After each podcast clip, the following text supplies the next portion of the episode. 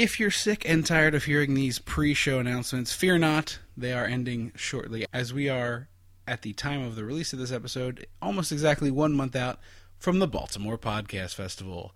We've got something exciting to tell you. And that is what movie we will be talking about. So we want you to come ready to hear us, maybe participate a little bit. We're still trying to figure that out. If you want to get the full experience of this, head over to our Facebook page, facebook.com slash dissecting the 80s, and watch our little video. However, we're going to let you know right now that we're going to be watching Dirty Dancing. The tale I've had the time of my life. the tale of a young girl's sexual awakening. Of a very dance. young girl and a very old man. The sexual awakening of a mid-teenager as told through dance. All kinds. There's tango and there's waltz and there's dirty. So come see us Saturday, August 6th, the Wind Up Space, 12 West North Avenue in Baltimore. I will be dressed like Jennifer Grey. Spoiler alert. And we will be dirty dancing. No, I mean we we together will not be dirty dancing. We'll be talking dirty dancing. That's much better. it's a little bit weird, I guess, Yeah. otherwise. Don't you forget the old day. Welcome to Dissecting the 80s. I am one half of the mega podcasting powers, Trip Lano. With me, as always, a man who you wouldn't want in charge of landing airplanes and is totally capable of hard boiling an egg. The Macho Man Drew. Andrew Lano. I actually that was like a really proud like adult moment in my life What's that? when I was able to bo- uh, like do a hard boiled egg myself.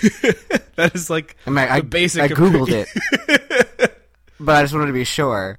It's like how I, and I googled how to mango because I was like, I don't know how the fuck to cut this. I bought this with like the best of intentions, and then realized I had no idea how to like do anything with it.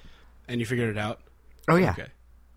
that was like I was like I'm an adult now. How to mango. Yeah, I, that's literally what I Did it come up with like? Did you mean how to tango? Because that is surely what it thought you meant. No, I wish, but I did the thing. You know how Google is now super smart, and when you type something, it'll pop up what it like the like the content of Uh-huh, the page uh-huh. it thinks you need at the top. So it was like, here's how you cut a mango, like this. and I was like, you Google, you get me.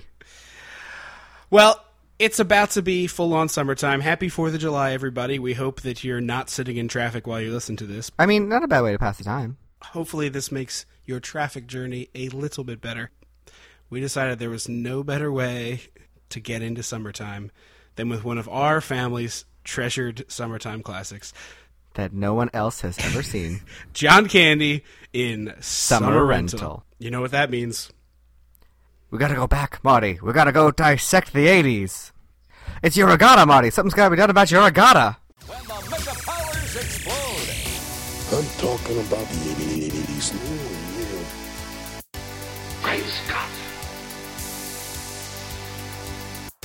Cream of the crop.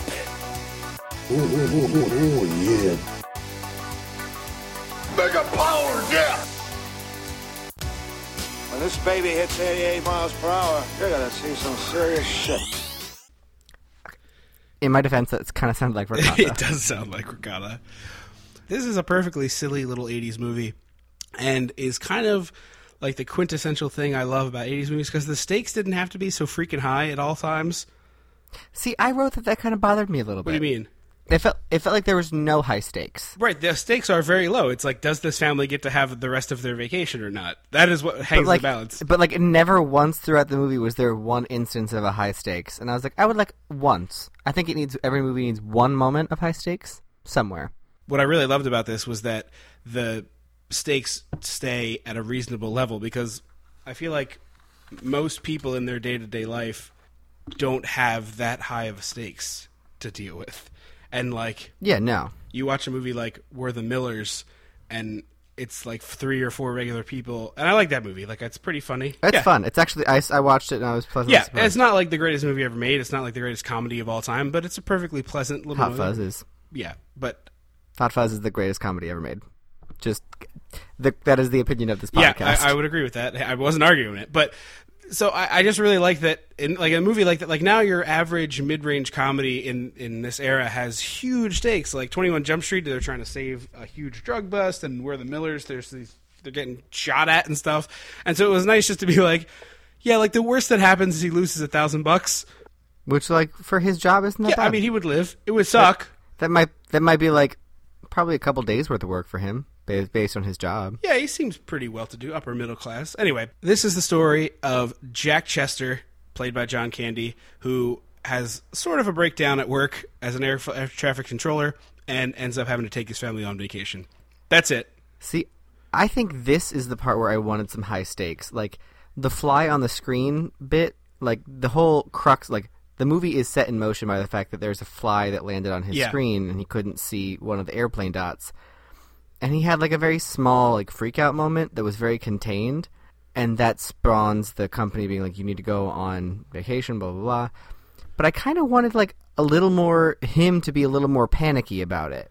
Well, yeah, he, I mean, he doesn't he doesn't have a full on freak out, and he did lose an airplane. That's what I. That's what I wanted. I wanted that to be the moment of this is the high stakes. and like, oh crap, I need. Uh oh. I, I'm, I could, I would totally be down with that. I'd so fine. Let's let's back like a slight bit up from that and start with the beginning of the movie because there's a couple things I really like in this opening scene that comes just before the fly.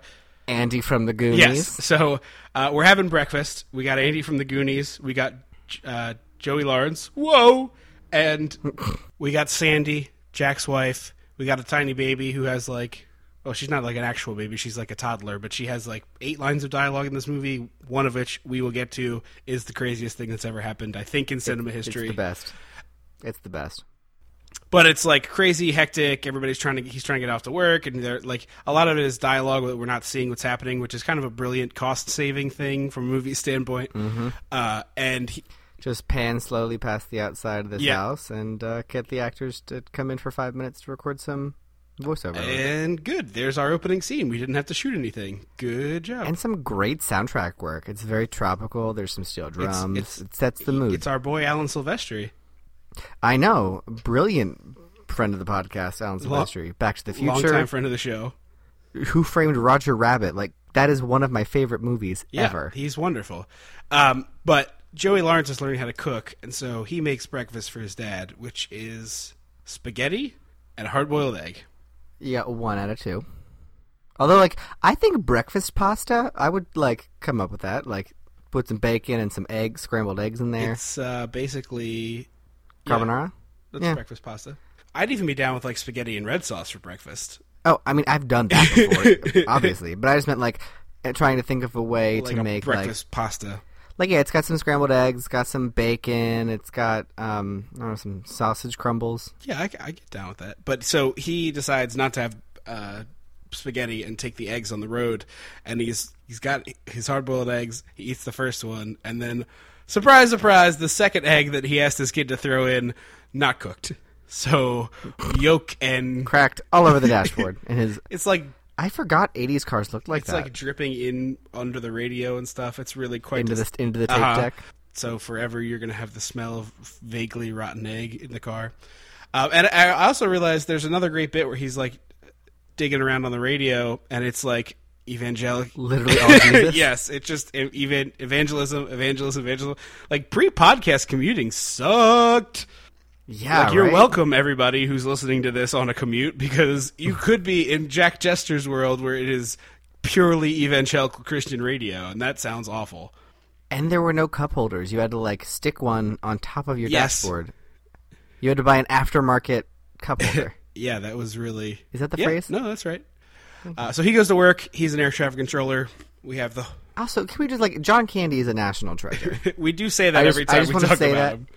I just want to say that it's it bears repeating because he is easily one of my top two movie comedians of all time. Yeah, I realized when watching this, I kind of was trolling through his IMDb page because obviously we're to cover as much of it as we can. I mean, a lot of it is stuff we like too much to probably do an episode about, but I came, I realized there's a ton of stuff he did that I've never seen, so I'm going to try to be filling in my John Candy gap. Although it's one of those, have I only seen the great ones and the rest of them are going to make me disappointed? Because that's a possibility. Well, no, because I cause I thought he did very well in Volunteers. That's true. Like he was a very shining bit of Volunteers. I think he himself, because he is just such. I, I wrote this down. He is just such a brilliant, committed comedian. Like no matter the bit, he's on board hundred percent. Like trying to squiggle his big ass out of the car window. Yeah. He just he's always there. He's always on board and present, and I love that. He's Like, extremely consistent. Like his performances don't have a like all of the over the top performance parts are balanced by little quiet moments where he does just tiny little stuff, little facial expressions or little little line readings that just kill me. hmm And he he even like every he always has the moment where he bonds with the kid. Yes. And that's you're like, oh crap, you're like a real Uh huh. actor. Uh huh. You actually um, like connect and emote and make me feel for you. If if John Candy was around in this era, he would have gotten some director would have put him in like a really serious movie, and he would have gotten nominated for an Oscar. it would have been that similar to didn't Adam Sandler do that movie about the Yeah, um, nine eleven, Punch Drunk Love. no not 9/11 the other one where he was the comedian with cancer Oh, that was uh, Friend- funny people. funny friends Funny people. funny people Yeah, but that was still like a comedy. Hmm. I'm talking about like he would have gotten cast in like a like I know he was in JFK, but he would have gotten cast in more of dramatic roles. I feel like had he yeah he would have been he would have been like the headliner of the serious movie and just slayed it across yeah the board yeah I like like how great would it be to watch him do something really against type and watch him be like a psycho murderer? You mean like Robin Williams Yeah. did in One Hour Yeah. Photo and just everyone was like oh god Right. you're horrifying Yeah, like all that stuff it would have been great. Yeah, even uh, obviously had he not passed, he would have been much older, and those roles would have been interesting to see how that shook out. But I was I actually kind of want to see if some if anyone's ever recut the Uncle Buck Uncle Buck into a horror. There's no trailer. way it hasn't been done. It's so easily put into horror terms. That movie is amazing. It's ridiculous. We're not referring to the television series remake that is not as good. We are referring to the classic movie. Yeah, also, what is it with TV like TV versions of '80s stuff? Adventures in Babysitting, Uncle Buck. Like what's Uh-huh. well, happening? you know what? Not to give too much away, but this fall we're getting both Beverly Hills Cop and MacGyver again. Yeah, I don't understand. What's next? Beverly Hillbillies. Stay tuned, by the way. Yeah, bears repeating. He's a national treasure. Even when he has like a two-second part in a movie, l- like um, Little Shop of Horrors, he shows up for half a second to be the radio DJ, and just uh, kills Yeah, it. no, I, I'm with you. I totally, totally wonderful. And also, since we brought this up before, we'll just since we're doing the other half of this sandwich, uh, back in November for T Thanksgiving, we did uh, Volunteers, which is Rita Wilson and Tom Hanks and John Candy. And that movie, John Candy plays a high school, I'm sorry, a college senior. This movie came out literally one week later, and he has three children. so And both you don't you. you it's not far. You're not. You're not kind of taken aback and gone. Oh no. No, yeah, it not totally seems fine, which is ridiculous and just testament again to how wonderful John Candy is. So, uh, Jack is overworked. He's told to take a vacation because he doesn't know how to relax, which is something I think Yeah, we they could said he- probably relate to. A mandatory five, and I was like, oh, five days off, and then the U-Haul, and I was like, wait, no, it's five Yeah. weeks. That's a lot of. That's a lot of given time." I time. think it's kind of a suspension. Yeah, Gotcha. I think it's kind of uh, he's in a union. This is like a mark against him. He needs to like have a cool off period, kind of thing. okay. I can That is that. the impression I got from this movie because he it pays for the vacation in increments. So I don't know if he like ex- yeah I don't know. Uh, He does because I th- it sounded like they paid for it, yes, the vacation. Like they they covered the cost of the rent. Right.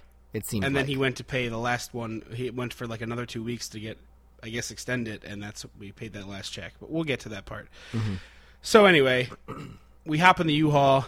We haul our asses from Georgia down to Florida, and this sets up what this movie is going to be, which is the bougie folks versus the Yeah, they they waste no time getting us to the summer vacation no. part. We're There is no mo- like road trip montage nope. at all. We got no holiday road here. There's no Christie Brinkley in a sports car. you have about five seconds of steel drums as it fades from Georgia to Florida. yep, yep. And he's like, "Hey, we're here," which I kind of dug. Like, we just let's just get to vacation time. We get introduced to the beautiful house they will be staying in for their five weeks of fun in the sun. Yes, uh, and we got some real jerkwad neighbors. The kids go down to play on the beach. John Candy's with them. The wife went to get some groceries, and he's just like settling in on a lawn chair, like enjoying himself or a beach chair rather. And they're eating their lunch. He says, "I'm Jack, your neighbor," and you and you are, and they say having lunch, like the ultimate like see you next Tuesday shutdown. yeah, get the fuck out of here! I don't want to see your dumb f- fat face. Uh, so Yeah, to recall from um, uh, over the top, these people are the shoulder sweater boat shoes people. Yes, absolutely they are. So he falls asleep. he gets woken up by the shadow of a crab over his face, and he has just a massive fu sunburn. Heart attack. Oh well, that too. But he also has a sunburn that looks like someone had a magnifying glass over him while he fell asleep. It looked like you laid him on a grill and just gave him a quick sear. Uh, so we decide to go out for dinner, and he can barely even like drive the car because he can't put his arms down because the the horrible sunburn. Have you ever been that burned, like I, uh, on the underside of your arms? On the underside of my arms, no. I've been badly sunburned like that where I can't really move. Because I can't imagine having the underside of my arms so like so painful that you couldn't put them yeah, down. no, I, I have never had that happen mercifully. So we're introduced to our perfect heel of this movie because there's a nice little uh, couple of scenes where they're waiting in line to eat dinner, and it's one of those fancy seafood house vacation type places that there's like a two hour wait. A big old tank of lobster just full to the brim. And as they're waiting more and more, we watch the lobster level get lower and lower. And eventually, he gets fed. He keeps being like, "How long? Your your table is in a little bit, sir. Yeah, l- A little Little- bit, sir. A a little, little, longer." bit, little bit, little bit, and then finally they're right in the front of the line, and in walks Al, the heel of this movie, who takes both his table and all of the lobsters, and he is just such a quintessential fuckface. Like He's he's been in, other stuff, right? a few things, but this is, I think, probably the best work of his his whole career, and I mean that as a compliment because this character is amazing. oh yeah, this character is just brilliant. It's a fairly standard '80s archetype of like asshole rich douche monster. Like, what have we had? Ten of those on the show over the years. Yeah, right. Oh, he was in Rambo. Oh, that's right. He plays. He's in the all uh, the first three Rambo movies. He has a mm-hmm. pretty big part in Rambo. And then he's uncredited in the fourth yeah, one. but he comes in, takes away the lobsters, takes his table, and then orders all the lobsters. To which causes John Candy to have, I think, a bigger freak out than he did about losing an airplane. Yeah, right. but also provided our family with one of the most quotable actions in cinema history. Yes. I think, up there with "You're gonna need a bigger boat." That's no moon. Up there with like that's no moon. Like I for our family, feeling about this. there. You go. I have a feeling we're not in Kansas anymore for the gays. where John Candy hits the table. This is my table, and then slams the plate of lobsters twice and says, "These are my lobsters." And then the the jackass rich dude fires back and slams again and slams on his wife. And wait, so wait, the, don't the- because he's like, oh, I suppose this is, and he slaps her like he slaps her pretty good. Your wife, not her face, like slaps her on the shoulders, or you know, these are your shorts, and he like stands up and starts taking off his belt, like it's amazing. And then the the part where he goes from like, oh, this guy's a jerk to like, oh, fuck this guy, is when the wife tries to be. He's like, I suppose these are your boxer shorts. And he starts undoing his fly, and the wife goes like, hey, oh, oh," and he's like, "Ah, tut, tut, tut, tut, tut, tut, tut." like he shuts, he shushes her like a total fuckstick, and it is amazing. yeah, it's brilliant. Um, but the double slap, "This is your something," has just been a, a quote from our fa- in our family for years.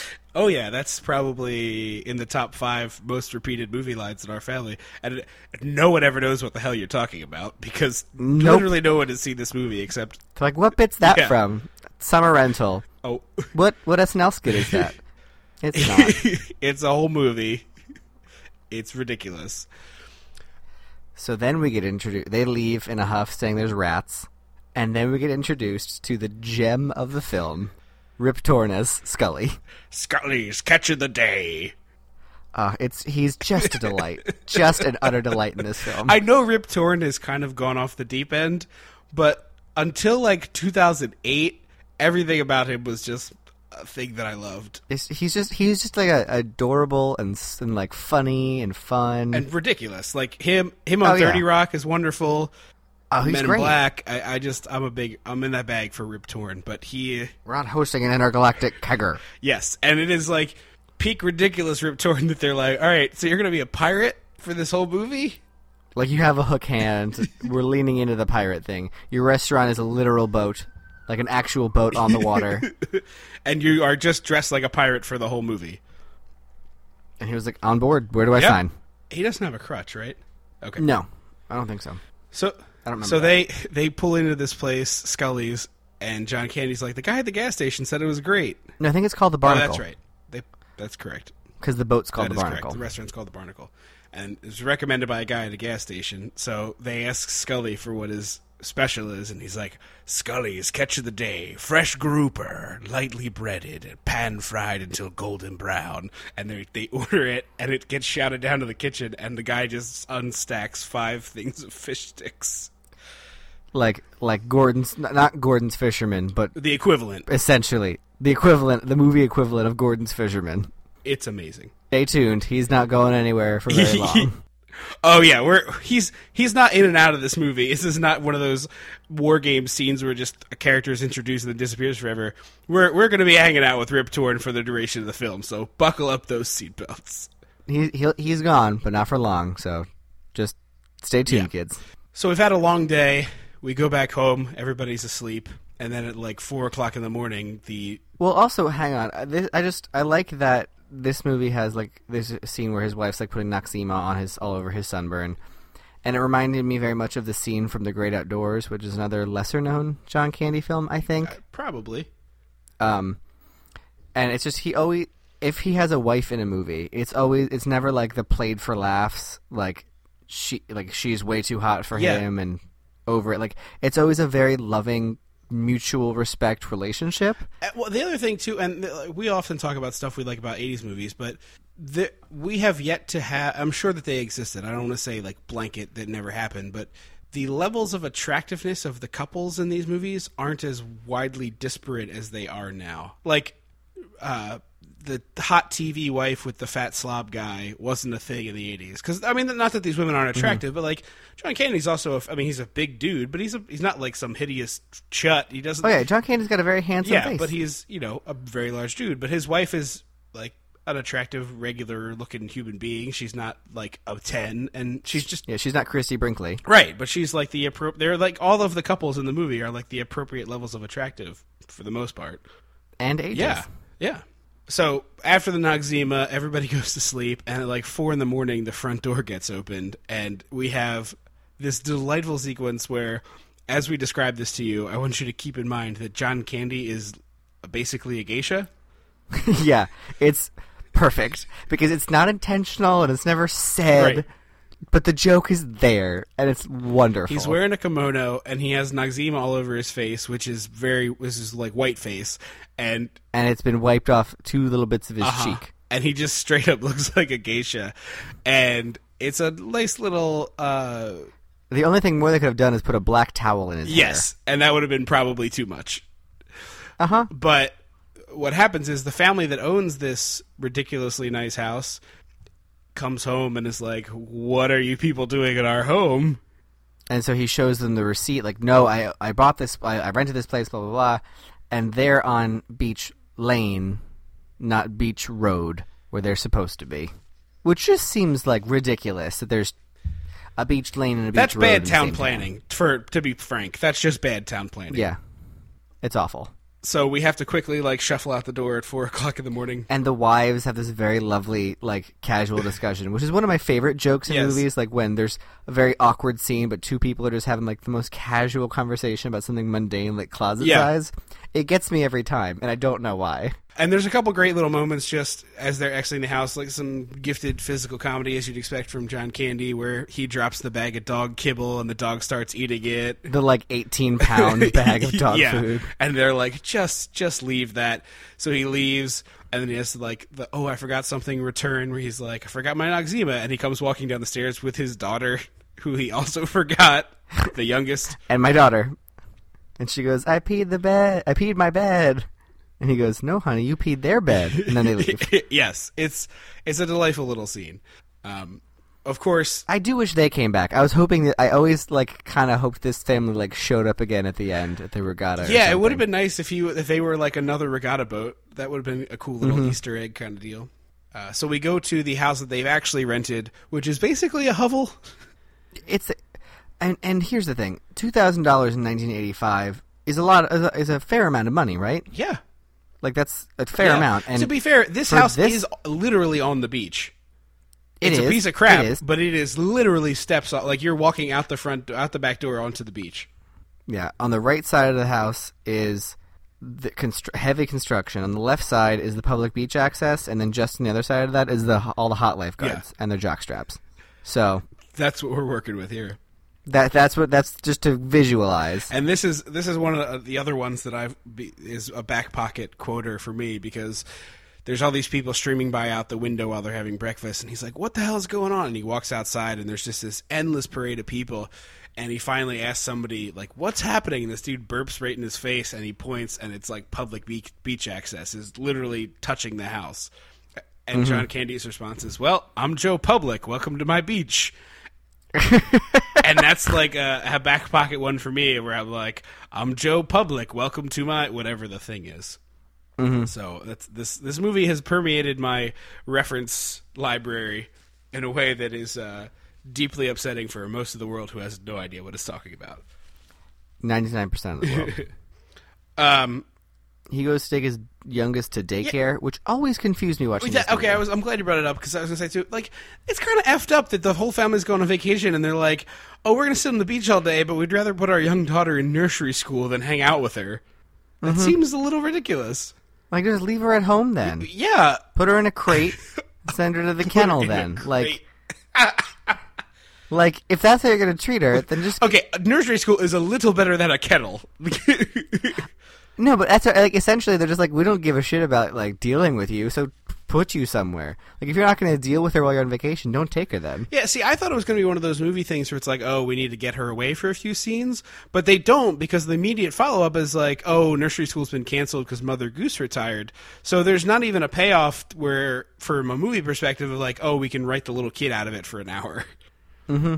So it's kind of just an odd little subplot that makes no sense.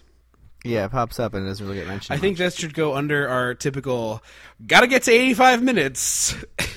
Yeah, it is an 86 minute movie, and it is squeezing the rag for every last minute. you could probably knock this movie out in a tight 75 without losing anything. And I like this I think you could make. I think you could probably make it a 60. Get close to a put it sitcom at, like- or a yeah, drama. make it into a. Yeah, or a two, like a, a movie, like a, a TV movie, yeah. Um, you also where it's an hour and a half with commercial breaks, but it's an hour yeah alone. Yeah. You also neglected to mention that all these lifeguards that look next door just look like a parade of 80s wrestlers. No, I thought I thought at like the like 80s Abercrombie model. Oh no, he's got that like curly mullet thing going on, like the lead. But didn't everyone do that? Yeah, but that's like wrestler hair. Bleached blonde curly mullet, that's like peak wrestler hair. And it is just a laundry line of jock straps. Yeah. Of various sizes. Hilarious. Hilarious. It's the only thing they for a wash apparently. Mm-hmm. So here's another weird thing this movie, and this I honestly I've seen this movie 25 times easily. I just noticed this for the first time watching it the, for the show. Go. John Candy is from Georgia. He works at the Atlanta airport. He And he wears a Chicago Blackhawks Red- jersey. yeah, yeah. I don't get it. And he and it's not. I, so I I did some research on this because I was befuddled because John Candy is not from Chicago. He's Canadian and is a was a huge hockey fan, but he grew up near Toronto. So there's a there's like I couldn't find this to be listed as a fact anywhere, but he owned part of the Toronto CFL team. So Really? yeah. So there's no way a guy who grew up near Toronto isn't a Maple Leafs fan. I mean, there's no, just no way. So I started thinking, is it like possibly a fake trick you into thinking this is a John Hughes movie thing? I think it might be because it's on the it's on the cover of the DVD I know. and the poster. I know. And I say holding up the DVD. and they cover up the logo on the sweater, but it's still obviously a Blackhawk sweater. And I wondered if it was like just trying to trick you into this being thinking this is John Hughes related because it does certain, certainly look like that. it feels like it a little bit. So yeah, I just I, that's what I, I I think I think that might be the culprit is they were trying to sneak in a uh, fake John Hughes sequence. Um, we get a nice little beach day thing going on. He's with his daughter trying to get to the family, and he's pouring water all over everybody. ruining everything, and it's a classic like goofball pratfall for twenty minutes. Not twenty. It's like a, a two minute sequence that's just It's basically an obstacle course for John Candy to walk through and just keep making goofs, and he just gets just rapid fire physical gags and verbal gags and stuff. He's just, as we said, a treasure. He's pouring water on somebody's grill and putting it out, and then being like, "Can't have a fire on the beach." He's like, "Don't." it's legal. I think. Yeah, and he just like he just everything is just wonderful. He's he's a, he's a champ. Uh, and we get a nice little montage of him playing with the kid. He's playing some frisbee. The frisbee gets caught underneath a couple who's making out.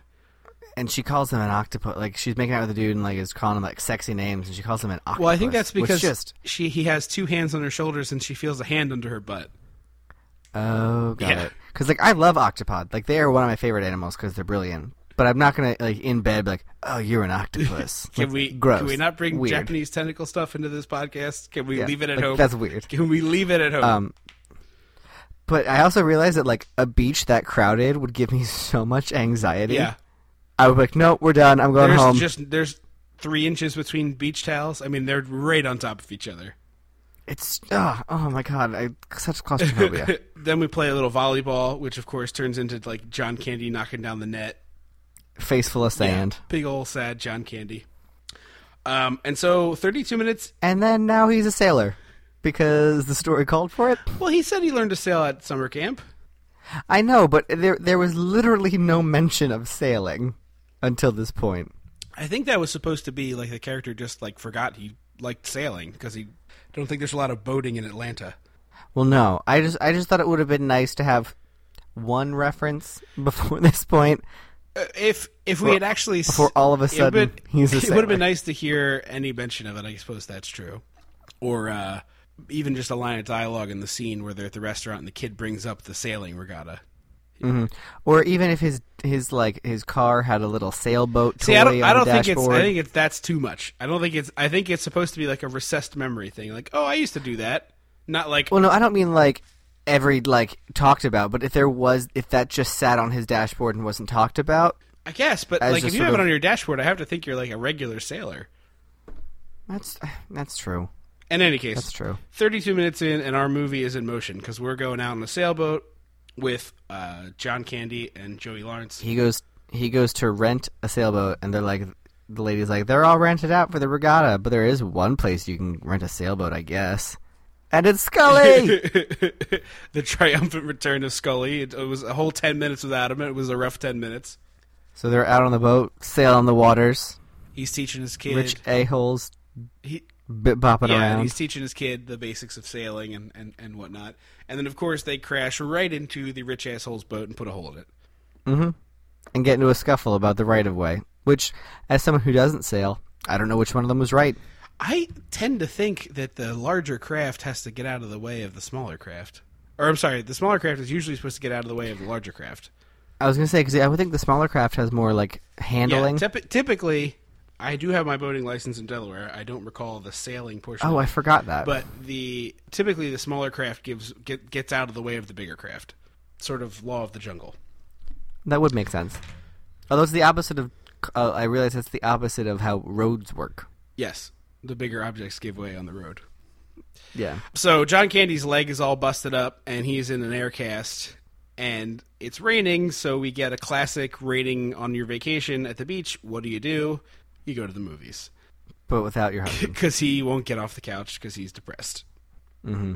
Also, it didn't look like there was a ton of great movies available that he was be interested in. yeah, no. Um, but that's where this is where we meet, and so this is a subplot in this movie that I think like there must be a cut of this where this is a thing. Like in the novelization of this movie, this is a subplot. That like this is important. I like that you think there's a novelization of Summer Rental. There is, but in my head, I, I was I always like to say in the novelization of this film. We got a great job for you, Jim. We need you to novelize Summer Rental. isn't isn't that movie really only carried by John Candy's visual humor? Nope. People need to read it. They need to know what's happening in the background. Do they even still do novelizations of movies? I would imagine so. I haven't seen one in years, but I also don't do a lot of time trolling bookstores. Well, yeah, I can see that. Uh, actually, at this point, it would probably just be like a comic book version of something. So, so there, in the novelization, clearly would be more about this subplot with John Larroquette because it's set up to be like John Larroquette steals his wife away. Yeah, it was definitely implied that something was about to happen. Yeah, so John Larroquette is a divorced man who's on vacation with his son, and he covers the tickets for the Chester family who have are without money because the mom forgot her wallet. And they like for the rest of the movie are like hanging out with John Larroquette all the time, and we don't see any of this because we're hanging out with John Candy. John Candy and Scully. And so it's just like clearly there is a version of this movie where he was getting cheated upon, or it was a thing. or like in like definitely about like he like he went in for the kiss, and the wife was like, "No, I'm Yeah, married." that that is a thing that had to have happened in some version of this movie as it was written. But I also love there's a great joke at the theater. Uh, there's a Footloose poster on the wall, and and uh, I almost called her Andy. That's not her name in this movie. Uh, Andy from the Goonies, who's not playing Andy from the Goonies because this is a different movie. Um, this and this is the line that I quote the most from this movie. which one? Wham 104. Oh, uh, And it's because she's got the, the big old radio headphones that you could tune into a specific station just for you.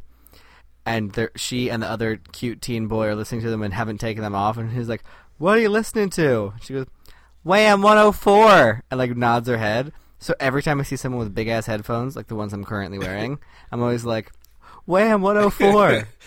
But what I love is he tunes his headphones to Wham 104 while standing in front of a Footloose poster, and it's the dunga dunga dunga, which is just a nice little subtle bit of reinforcing there. Uh, also a Paramount picture. So while the family's off doing this, John Candy's at home, uh, laying around watching golf on a shitty television, and the dog ends up blocking him out of the house. and sitting in his Yes. chair as though it has gained sentience. Um, and we end up meeting the neighbor. No, that's the next day. Oh, is it the next day? Yeah, the next day they go Oh, it's like out. a, it does like almost like a star wipe, right? Where he gets locked out, and it's Mm-hmm. like whoop next morning. Yeah. Okay. So they're going off to hang with John Larroquette again because again there is clearly a weird extra. like in his speedboat, and he got a divorce last summer, and yeah. every like all the signs point to this should be a like conflict in this Yes. movie, but it is not. Absolutely not. Not even a little bit. Uh, so John is left at home again, and the neighbor lady comes over to visit. And he drops his iced tea picture. Yes, because she's like '80s model looking, and Mm-hmm. he goes over to her place, and she whips out her breasts and is like, "Do these look real to you?" Which sets up, I guess, the C plot of this movie, basically. The running gag. But it's happened so much. It's like A plot is John Candy and Scully, B plot is the family's adventure, and the C plot is this woman showing her breasts to people.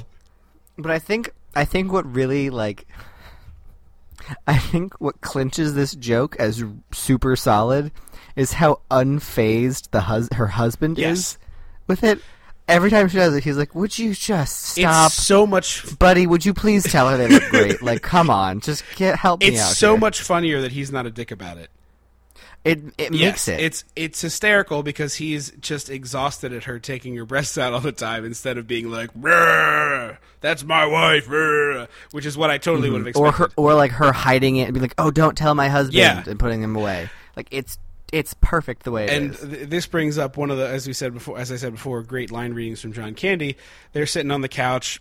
She whips him out, and he's like trying not to look at her. He's just like barely making eye contact, and like, nope, yeah, they look great, very, very natural. And then there's this like deep guttural like loogie hawking from an upstairs bedroom, and he's just he turns to her, would that be Ed? And she's like, oh yeah. He's like, uh, excuse me, I'm a dead man. And he like gets, he's trying to get up with his broken leg, and pops his air cast. And this is the first time we see Ed not care but be annoyed. Like come, he comes down the stairs, and you instantly think he's gonna be the like macho man, like I'm gonna break your neck for looking at my wife guy, Yeah. and he's instantly not no. at all. And while John Candy was over, we got this great montage of people from the beach just coming up and using the house one by one, like all giving permission to Well, each other. you know, it's it started with this one lady who pissed me off because she first let her daughter go inside the house, yeah, to use the bathroom. which is a, what are we raising a barn? and then a dude comes up and is like, "Hey, I'm really sorry to bother you. I'm dying of thirst. Can I get a glass of water?" And she says, "Help yourself." Like, It's- lady, you're already breaking and entering. Don't give other people permission to break and enter. And pretend like it's yours. Like, lady, lady, Yeah, the response should be, "Oh, I'm sorry. Uh, we're just using the bathroom. this isn't my house. But because of this, the house is full of people. Like, there's a guy making eggs. There's a guy making a long distance phone call talking about a suit. There's people waiting in line to use the phone. There's people just all over the house. And John Candy, It's basically an enclosed cabana. yes. And John Candy comes home and has a full on freak out with his crutch. He starts, he like sweeps off a counter and makes a huge mess. He starts smashing it on the wall, like, get out! It's the best. his freak out. And I also, this is another thing that I don't know if I have seen before, but he goes into his bedroom where a guy is sitting on their bed with the TV on the foot of the bed, smoking cigarettes in the bed with the dog. It's Burp Guy from the beginning of the movie, yeah, yeah, he is. and he threatens to hit him with a crutch, and Burp Guy. Immediately runs out, terrified. Uh, so is this where we get? There's also no resolution to that. Like the wife never comes home. Like assu- we assume John Candy got the whole house cleaned up before the family Yeah, got home because there's no no, mention of no, never again. I he well he what else did he have to do other than clean it up? I guess I feel like I would have just left. I would have gone right to Scully's and got yeah, but like then it's like, what'd you do today? Oh, I saw another woman's breast, and then a bunch of people went into our house. That's Yeah, that's okay, that seems enough. like that Fair seems like a tough story you. to explain to your wife. I get it. Okay, But he does go get drunk with Scully. in matching shirt Yes. and shorts. Uh, and I, I love a good getting drunk scene in a movie. It's something we haven't seen enough of on this show, despite how many movies about bars and drinking we've done. Right. But it's a good old fashioned drunkarooski, and my favorite part of the drunk montage is when they're playing darts and just throwing them all over the bar. They're landing everywhere but the dartboard. It's there's a brilliant. dart in the ceiling fan. There's a dart in Scully's wooden arm. There's a in a Yep. glass, shattered. Yes. There's just darts everywhere, and they count. Like Scully somehow is keeping score with this nonsense going on, and and like tallying it up between the two of them. Uh, and then John Candy and him go out in the boat, He's like, I need to teach you to sail, like I promised you that first day when you ruined the boat. and John Candy throws up mm, 400 pounds of oyster crackers, I think. Oh, I think so, if not more. Uh, and then he starts feeling better, so he asks Scully to sing a sea shanty, and instead Scully sings the theme to the Love Boat as a she- sea shanty. It kind of reminded me of like a weird version of the scene from Great Outdoors with him and his son in the boat in the moonlight. Oh yeah, when there's like it's like awkwardly romantic with the dad and the kid. Like yeah, it's supposed to be this weird tender moment, and it's like, um? uh, and also, since we brought it up, uh, stay tuned for the Love Boat one some point on the show because that show ran that show ran for a decade. The Love Really? Boat was on television for ten years, so we're going to be covering the Love Boat at some point. they're doing something right. So this turns into a montage where John Candy is hiding the fact that he's learning to sail from the family. It's very weird. Yes. It's it's almost like like uh, Dirty Dancing when she's hiding the fact that she's dancing from her family, except weirder because the family has no, would, has never said don't go sailing. There's never been a forbidden And there's just no part of it that makes any sense. Like, if he wants to do his own thing during part of the vacation, I'm sure that's fine. And two, maybe he could just bring his family along. Like, I, they would probably like hanging out on the boat. Why not? Scully's pretty cool. Yeah, he's got a hook for a hand and a hell of a voice. Mm-hmm. So it's this whole big montage of, of learning how to sail, which culminates in him finally learning how to jibe, which is to flip the sail. I th- Jai Ho, uh, the classic uh, song from the Academy Awards and Slumdog yep, Millionaire. Yep, not not the same spelling, different word. No, yeah, that's J. I was making I, a joke. I know. I just was making sure people knew we knew the sailing term Yeah, because I, I, you know, the Um, hot the sailing crowd is a is a big one on Twitter. I, yeah, I get know. so many The- tweets about sailing. Uh, yeah, so he he knocks Scully into the water the first time he tries to jibe, and so the it was Chekhov's jibing. Uh, he learns how to jibe, and and Mm-hmm. he successfully jibes, and that's the graduation where he gets a little hook for his hat. and then they find out that their landlord is out of the hospital, so he goes to visit him, and it's a funeral Yep. home. and he's wearing like luckily he has a suit jacket on but he's wearing like powder blue suit jacket a, a hat with a hook in it and powder blue shorts and a Hawaiian Yes. shirt. it is uncomfortable for him uh, And rich a holes just rich a hole and all over everybody at this at this funeral. yes he like tries to sign on the edge of the casket where there's the ruffled fabric and he can't do it so he shuts the casket And he shoos a mourner away. yes it's amazing he's the best it's a great well, they also im- it's funny because this again we get a thing that's like this clearly sounds like it was supposed to be a plot but isn't. That he tried to buy the land from that guy, and he tried to buy Scully's land. Like he, it sounded like he was. It, it was like Roadhouse, where the guy was trying to buy up all the land and do something Right. with it. but it just gets dropped Yeah, no mention again. But yeah, I In the novelization, I'm sure it's a, it's a big land. plot. It's a big land grab. There's like a big highway coming in or something. Yeah, exactly. The It's highway. for the greater good. So he gets kicked out of his house. John Candy does, and there's like a sad montage where he tells the family, or a sad scene rather, not a montage, where he's like, "Look, guys, we're getting kicked out. We got to go back." Rich a hole's our landlord Yeah. now. He shredded the check in front of me. And so everybody's pretty bummed out about it. And that's where John Candy gets the great idea of like, let's have a competition. So he strolls back into the fancy ass yacht club where they were trying to eat on the first night and is like, I'll bet you two weeks rent that you know I can beat you in the regatta. And if I if I lose you keep the money, if I win, we stay for free. Mhm. And And the guy's like, "Of course, you couldn't beat me." and then John Candy tries to like action guy his way out of it. He takes like a big handful of popcorn and tries to eat it at like like a badass, and instead starts choking. But what I and so does Rich, dude. that's what I love about it that the the rich guy starts laughing at him and then immediately also starts choking, and so the two of them are having like a wah, wah, But trying so hard not and to. look like badasses all the while. It's both of them are really great. That's probably my favorite scene of the two of those guys together. Oh, for sure. So then he talks to Scully about how he's going to win the regatta, and Scully's like, "You couldn't sail the Barnacle," and he's like, "Your restaurant." Uh, so we get the wonderful, wonderful fixing stuff up montage on the Barnacle. well, it's kind of it's kind of like a half a montage, a heart to heart with his daughter, and then a full montage. Yeah, it's it's a montage with like a gap in the middle. It's like uh, it's like what's new, Pussycat? There's a dip in the middle. Exactly. That's what I was about to I was trying to think of the song. Thanks, John Mulaney. Uh, yeah, so he starts cleaning up the the barnacle, has a heart to heart with his daughter about like, hey, you know, life is hard sometimes. What is the, what is the conflict with the daughter? She's just upset that they're gonna leave because she's get she's like every teenager's dream is that this vacation they're gonna meet someone, and she met like eight people, and she wants to like see it through with one Yeah. of them. and then the kids join him on the boat, and that's where the montage really picks up, and we get the theme song for this movie that was our clue for last week. Turn it around. I'm gonna drop it in right here.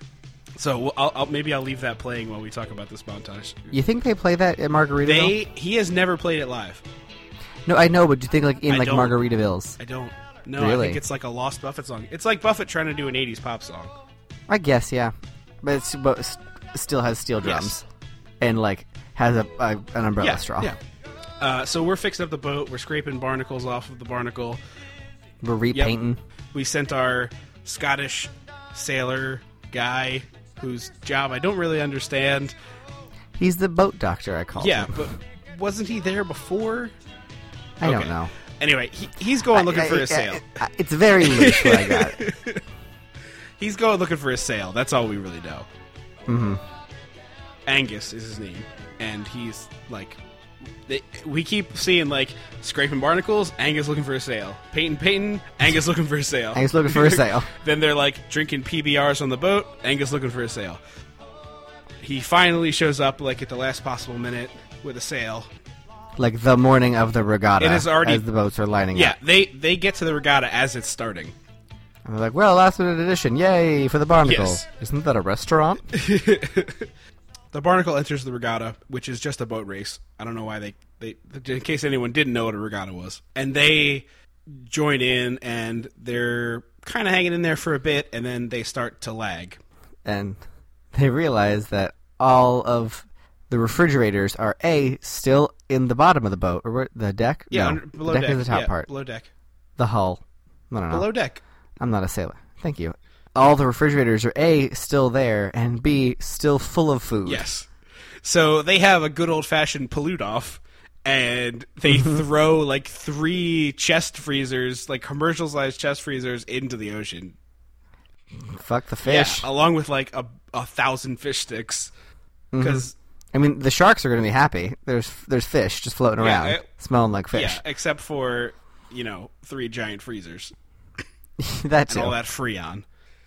And you know fish are gonna get stuck on those freezers. Oh, absolutely. That's not going to be like a natural reef. Or you know what's gonna do? It's gonna turn like it's gonna turn into the, like the bubble treasure chest that you Oh have God. in an aquarium. Except it's a get stuck freon leak, and it's like just poison leaking out of gonna it.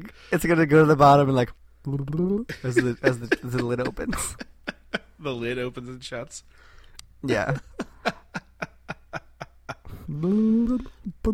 Um, And here we get the moment we talked about earlier. So it's the worst line dub I think in the history of movies because normally line dubs are to cover up a swear word on a TV edit, which is always fun to see. You know, your favorite R-rated movie is mm-hmm. now on TBS, and because of that, it's got you know six weird ways to say the F word. But this one is Or it's sometimes that the the day of they the sound got messed up and they couldn't quite understand what the actress was saying. right. Well, that's a typical dub, but like I'm normally you don't notice those. Like that's, that's supposed to be not noticed in a movie. Yeah. But the reason you notice this one is because the baby, who sounds like this for the whole movie, I'm hungry. now sounds like this. Mommy, can I play in the basement with your coo? For a single line. there is absolutely no reason for it. You could have just had the kid walk into the basement with Yorku and had one of the adults like have him record an off-screen line. It's like go down the basement with Yorku. It doesn't make any sense. It's complete madness. And it's it hilarious. Oh though. yes, and apparently what it was is uh, Andy from the Goonies recorded the little girl's line because she didn't want to travel to just do the one line of ADR. Oh, interesting. Yeah.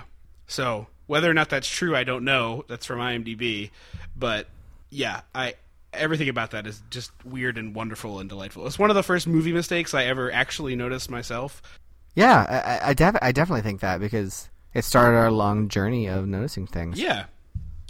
Uh, so we get to like the final triumphant here, triumphant bits here, and we're we're racing, and we're not quite able to to, to catch the bastard in his boat, and that's when Jack spies a a small single engine airplane having some trouble.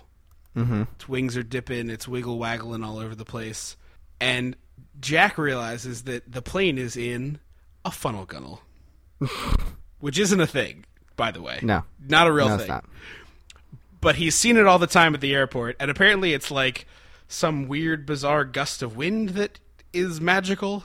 But it picks up and starts pushing their boat, and they're about to win, but they need one last boost. And this might be my favorite gag of the whole dumb movie because John Candy needs a little bit more sail, and so his response is to take off his pants and run them up the mast. And so John Candy, wearing no pants, does a little like smarmy fu finger waggle wave as they pass by the other boat, and he wins mm-hmm. the race. And it's brilliant. They they they fire the gun. They win. It's wonderful. And I like that the people judging the race are like, "Is that legal?" And the guy goes, "I don't know, but who cares? Clearly, everyone hates this a hole. Who's won seven years in a row?" Is it just seven? It felt like more. No, he's seven years in a row. And that's our movie. It's a tight 84 minutes. We're in and out, and, and No, on. eighty six. It's 84 when the credits start. Uh, well, the box says Yeah, 86 yeah. The minutes. actual no credits of the movie is 84 minutes. Uh, do you have any uh, final thoughts on, on Summer Rental? It's a classic. Watch it. it's a classic to our family. I don't think it's like a classic in the pantheon of like. Well, no, but I just mean like it's. It was poorly rated when it came out, but I don't really super understand why. Yeah, I mean, Like, it's not a bad film. it's it's not as good as like Uncle Buck or Planes, Trains, and Automobiles. If you're talking like John Candy vehicles, it's definitely Yeah. not the same tier as those movies. But he's fantastic in it, and it's like a great dumb summer movie. Uh, I don't know how. yeah, it's just so fun. yeah, it's goofy. It's preposterously silly, and just like I said, the stakes are low. You don't have to worry. Like no one's trying to save the world. We're just trying to win two weeks of free vacation. Mm-hmm. But ultimately, the stakes are are very low here. We should do everybody's favorite segment. Hot tag taglines. Hot tag tagline. Summer Rental. No, it's this John Candy movie from the '80s. It's, he and his family go on vacation. It's I'll I'll just show you. Hot tag tagline. Summer rental. You don't need a check. You just have to win. okay, I'll take it. It's not a game, but it's solid. That's, that's the gr- that's the gritty the gritty tagline for this trailer. When they recut for this movie, they recut the trailer to be like Yeah. dark and gloomy.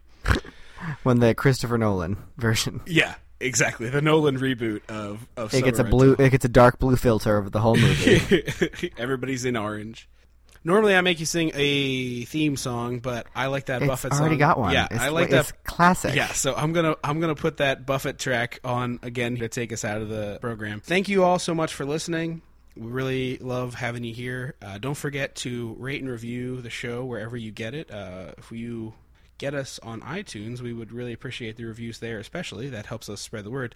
We do have one to read for you. Here, give me. we do. So our latest review, I don't have the full title here, so I'm going to guess that it's the rest of the word is "Hidden Treasures of the '80s." Amazing podcast about the hidden treasures of the '80s. I hope that's the correct title. This is by DB010203. If you remember the '80s at all, then you will love this show. They do a fantastic job of covering things you'll remember again once they mention it. Everyone knows the big stuff like Back to the Future, but what about Teen Witch? The show is super fun and nostalgic. Highly recommend. Thank you, DB010203. We greatly appreciate that. So that is where you come in. You review the show, we read it on the air. So please rate and review on iTunes. I don't care if you give us one star or five stars, but just go rate the damn show, please. Yeah. Find more of us at facebook.com slash dissecting the 80s, Instagram.com slash dissecting the 80s or dissecting the 80s on the app. twitter.com slash dissectomania, and dissectingthe80s.com has anything you will ever want to know about us and the show. And more. More more than you want to know, probably. Yeah, pro- yeah, well, that's probably accurate. Debatable. we but we overcompensate a little bit. We're tying into a movie that's coming out that has a lot of people upset, and we're going to remind them that they already made a bad one of these movies. We need to give the fine folks a clue for next week. Banana na na na. Uh, if you are in the Wilmington, Delaware area, check out bootless.org for tickets and information about Musical of the Living Dead, which I am currently in rehearsal for, playing Judy, uh, pregnant redneck, and Karen, the nine-year-old with a foul mouth. Uh, there is a splatter zone called the Pit. Uh, it's super fun, super stupid. Come enjoy some great, fun, bloody musical theater. See us live in person discussing Dirty Dancing at the Baltimore Podcast Festival. BeMorePodfest.com. Hashtag Be More Podfest. Don't you forget the old bay. Don't you forget about me.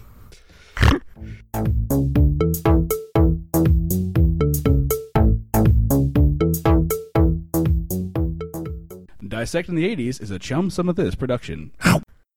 We decided there was no better way to kick off a full on summertime. We decided there was no better way to kick off the. s- It's your beach house mod. No, it's your regatta. It's your regatta, right? Uh, this is a perfectly silly little 80s food. I'm a mess tonight. And don't forget to see both of us live in person talking about a podcast at the Baltimore Podcast Festival. No, talking about a movie. I mean, we can talk about a podcast. That would be fine, but it might get boring.